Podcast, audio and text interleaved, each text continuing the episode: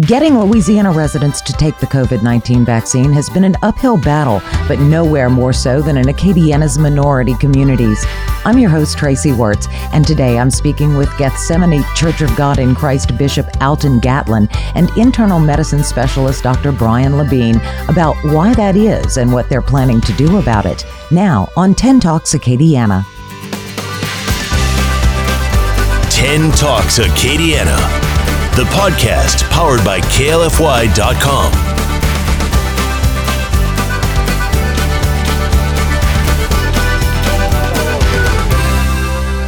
Temperatures are rising and the deals are hot at Sterling Buick GMC in Opelousas.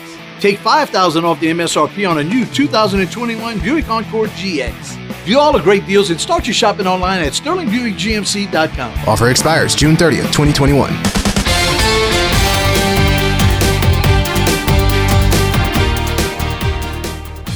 On this 10 Talks Acadiana, we are uh, going to be discussing the COVID vaccine and the minority community. We are joined today by Bishop Alton Gatlin, who is the pastor of Gethsemane Church of God in Christ, and also Dr. Brian Labine. He is a doctor uh, intern- internal medicine and also sleep medicine. And we're going to talk about why it's so important and why they are doing this outreach effort today. So, first of all, welcome, gentlemen. Thank you. Thank you. Um, I was reading the statistics, Doctor. We'll talk to you first. Uh, but the bottom line in all of these numbers is that people in the minority communities aren't showing up to get the vaccine. Is that right? Yes, ma'am. Why do you think that is, and why should they?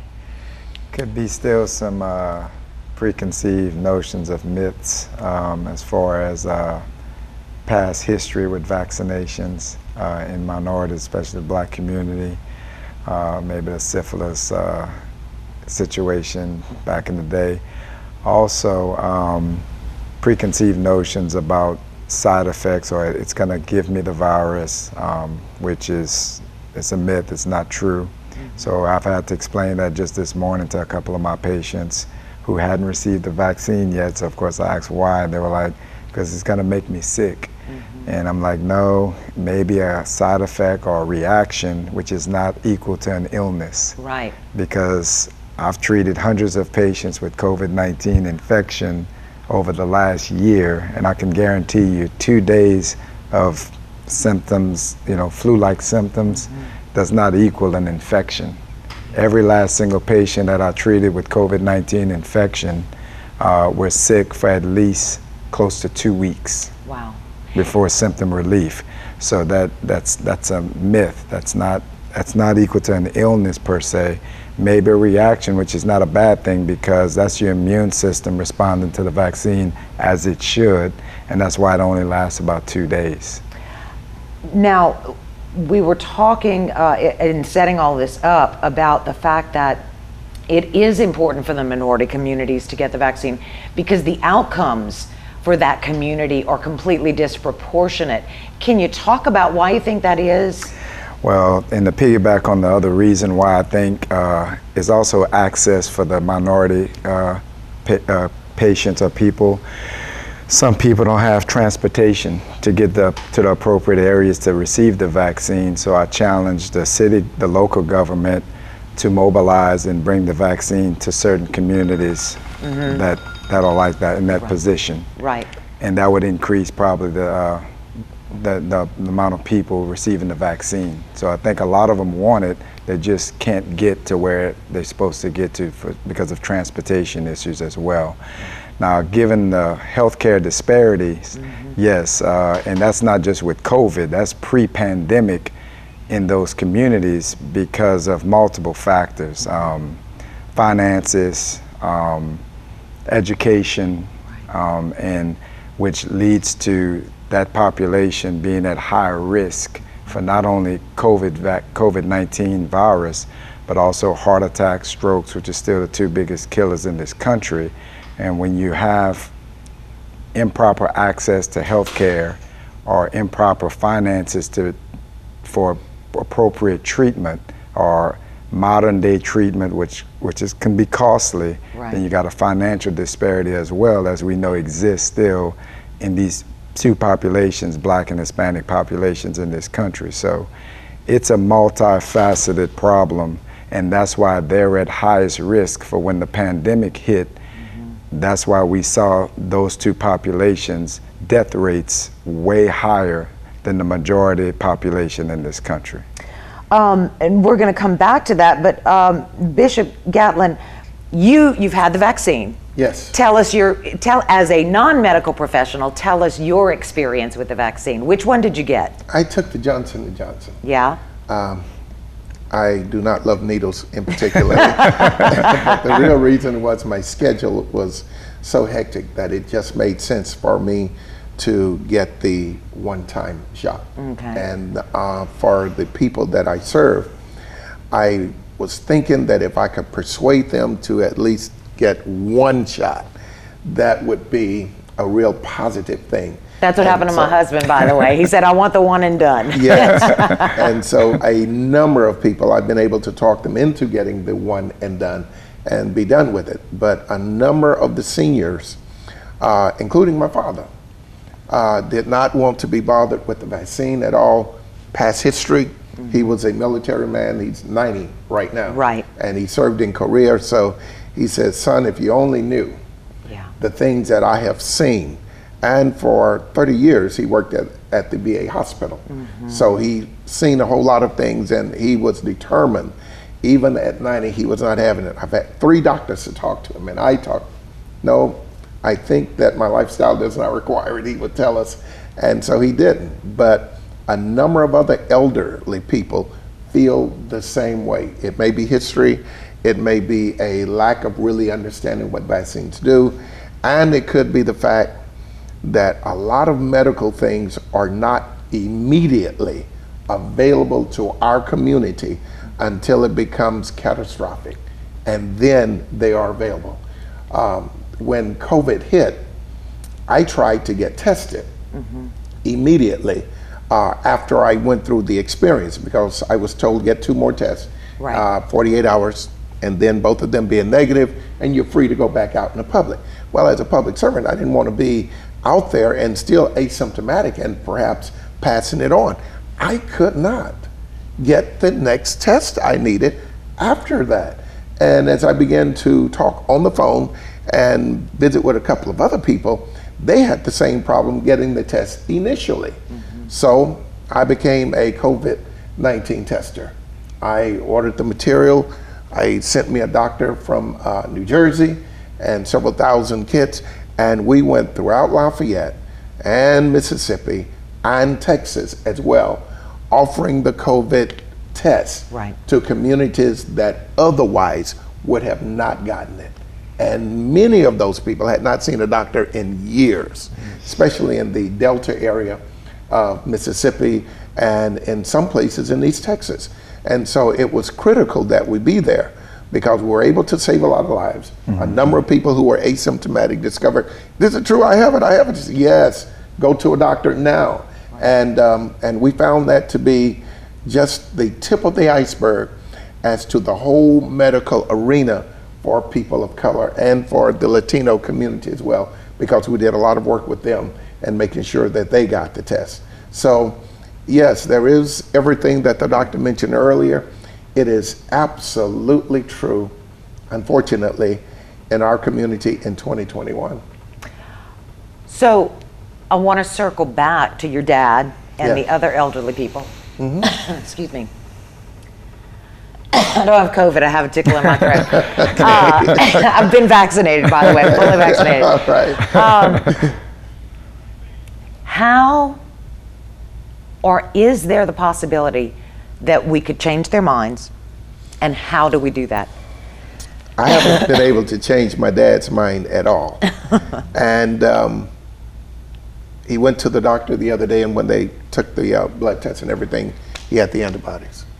Really? Yes. So he had gone through COVID, and all he can remember is a runny nose and um, a slight fever for a couple of days. And those were the only symptoms he had. Thank goodness. But Tracy had killed my mother Oh, she died during that same period. And uh, the most difficult thing in the world was for us to tell my father that she went to the hospital not feeling well and never came back. And at the same time, I was ill and quarantined, so I couldn't do her funeral, couldn't Right. go visit, couldn't do any of that. And that was just terrible. And so, with my father, and, and he discovered he had it, he said, See, I told you. He says, Sometimes you're better off without all of the drugs that they give. And too many seniors feel that way because they live to be seniors. Right. They have not had the kind of medical care that they needed or desired all their lives. Right. So they feel like I can make it through this, but this is not one of those things that they can make it through. So we have to keep trying. We have to demonstrate. And I was on TV and and everywhere publicly taking it, like Mr. Obama and all of the presidents. men, Right, yes. So that people could see that it truly was going to be a safe. Well, and you know that that's a a heartbreaking testimony, though, to doctor exactly what this this sickness, this illness, this disease does. Yeah. You know, you have two people. I- I'm assuming that they're around the same age. Correct. You know, one gets very mild symptoms, and the other one dies. The other one dies. I mean, that's got to be what you guys are seeing, Yes. and the fact that one can pass it to the other. Yes, and that's exactly what transpired. And you just don't know how a virus is gonna affect one individual versus the other. There's no, there's no way to tell. It's no crystal ball. So that's why the, the safest thing is mass vaccination. That's our only way out, and um, and which leads to herd immunity. Right. Of course, in our country, that's our goal and aim.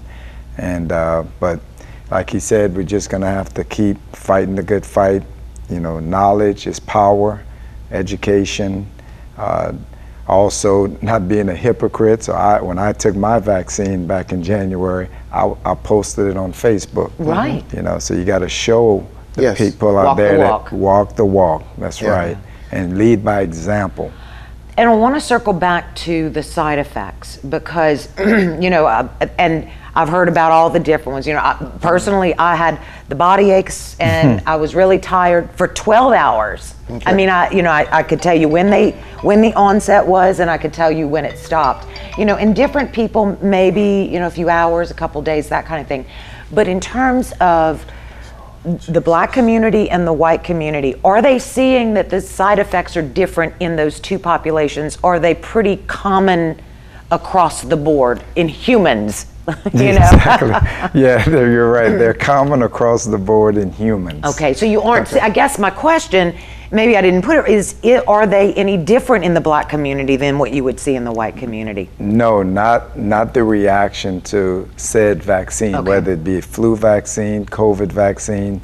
Yeah, those are similar among all the populations. Right, and that's know. and that's definitely part of the message we want to get out because the disease seems to be more fatal in the minority populations, but the vaccine reacts the same no To matter everyone. what color you are. Exactly. Exactly. Exactly. And I think it's a matter of access. I'm Yes. thankful that the city of Lafayette and the COVID 19 initiative, uh, we're going door to door now. yes. Yes. Knocking on doors and asking people, have you had it? Here's some information. Please take it. A number of our churches have given it and will continue to give it until we reach herd immunity.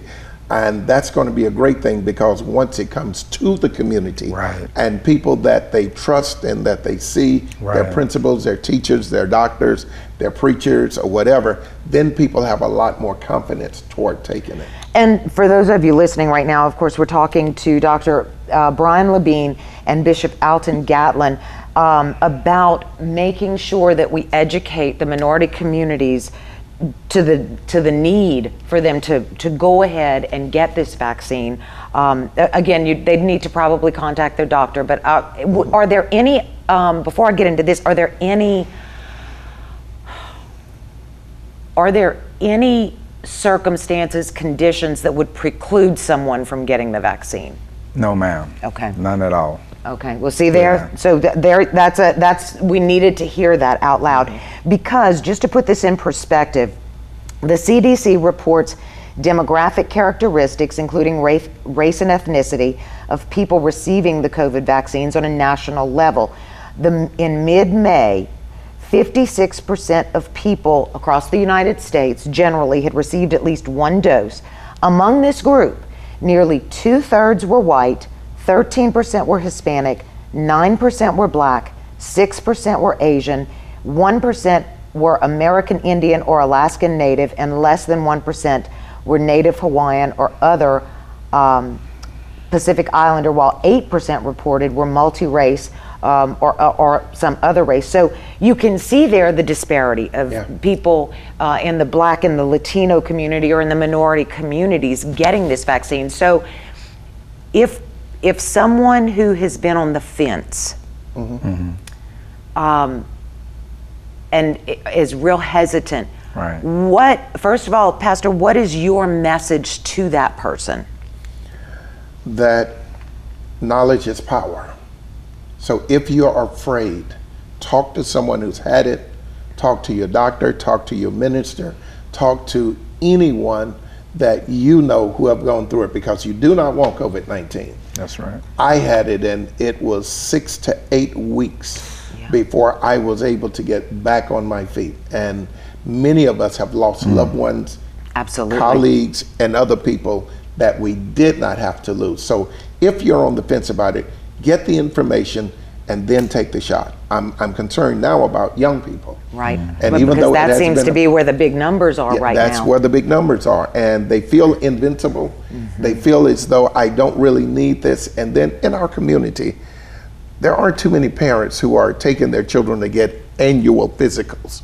We go to the doctor when we're sick mm-hmm. or when we need them. And many in our community do not have what we call a primary care physician that had seen this child all through, you know, pediatrics and then they got into their early years. We don't, we don't really have that. And because we don't have that, uh, the basic care that we do receive is the emergency room. Right. And it's not the health things that are popping up all over town. It's the emergency room, and we stay there and we wait until, and then after we get treatment, get the medicine or whatever, we don't go see another doctor until we go back to the med- to the emergency room, and that's bad because we don't have that trust factor going with the physician. We don't have that uh, that line of communication that we're going to share with others that we see Dr. So and so. This is my physician. This is what he recommends. We don't have that, and that makes for a number of us, even when we become young adults, not having a primary care physician or getting the regular checkups that we need so that we can catch some of the diseases Yes. early. And then if you put the cost of insurance and the confusion of insurance on top of that, you've got a, uh, a recipe for disaster. And that's what's happening in our community. So this, the COVID pandemic has really brought to light a lot of those issues Yes. that exist in, in the black community um, that need addressing um, from an information standpoint, from an access of care standpoint, Yes. from like you said, not waiting until your your disease is at an acute level right. for the maintenance and i'm sure that that you have definitely seen that in your practice because uh, internist is a primary care physician Yes, ma'am. So yeah, the, the best thing that happened was uh, the Affordable Care Act back in 2010, President Obama, because that brought forth a whole different concept in healthcare mm-hmm. as far as preventative Right. Yes. versus reactive. Yes. Mm-hmm. And that was huge. Right. Now, me as a physician, when I first came out in my private practice in 1997, I always had the mindset of being more preventative than reactive. However, back then, we were not getting reimbursed to be preventative. right yeah. See, so I mm-hmm. was basically getting paid uh, reimbursed to put out fires, Yeah. not prevent fires. and as a physician that has to be frustrating Oh, it's very because, frustrating. you know uh, you know you you made a statement that we've heard several times uh, bishop is these people didn't have to die Yeah. and we look at all of a lot of the things that you guys have mentioned diabetes high blood pressure those kind of things where people get that care when it's acute when it's emergent and so those people didn't have to die either No, No. they didn't have They to, didn't but have to. the system, the way it was designed, just kind of caught up with it, caught up with them, unfortunately. And this pandemic really brought light to it and and, shed it. light and ex- yeah, shined a bright, bright light on it worldwide, not just in the United States, Yeah. but worldwide, and really put a bright light to show the world this is the disparity that's been in existence for decades. you So know. now that things like the Affordable Health Care Act are in place and preventive medicine is really taking a forefront, people who have insurance, who have some sort of health coverage, need to make sure they establish those relationships. That's exactly right, especially in Louisiana. You know, we worked, our governor worked with the federal government mm-hmm. on the Affordable Care Act and invited it into our state. Yes. Right. So we're one of the lucky states in this country to take advantage of it. So, like you said, there's hardly a person walking around the state of Louisiana without some form of health insurance. Right. Thank goodness. Yeah, absolutely. Yes, so because of that, now they have to take advantage of having that health insurance and make it work for them and their benefit by one, finding a primary care physician, doing an annual wellness visit, which is completely free. Right. See, it's Yes. part of the Preventative Health Care Act, Affordable uh, Care Act. Right. So you get a free once a year annual wellness visit, which include annual labs that check you for diabetes, check you for high cholesterol, check you for all kind of other pre- uh, illnesses, and in a preventative way. That way, it could be caught early rather than too late or Yes. very Right. advanced because like so when you don't have access to care or you're not taking advantage of doing that access to care preventative measure then when a pandemic like this hit you're already behind the eight ball Yeah. Right. And you know, and you bring up a good point about understanding that Yes. because you may have the care, but you don't know what the care provides. Therefore, you don't take advantage of it because, you know, and as you were talking, a, an ounce of prevention is worth a pound, of Pound of cure. cure. and that's what i've You always know? said my whole career but again i guess i was a little bit ahead of my time Absolutely. but then finally Yeah. Everything time caught caught up up with with me you, that's yes. right and, and we have to be careful because uh, there are too many of our politicians who do not understand the Affordable Health Care Plan, and they are stripping it day by day, taking away the funding day by day, including our Louisiana people. And, and, and I'm asking them, do you understand that you're voting against the people who put you in office? Because if they continue to go in the direction they're going, then even though we have some form of it, it will not provide the medication that we need. It will not give us access to go to the physician that we need to see. I turned 65 the other day. And so my happy physician. birthday. Thank you. So my physician said I am now qualified for the red, white, and blue card. I'm not quite sure what it is yet because of COVID. Uh, they cannot see me until sometime at the end of June.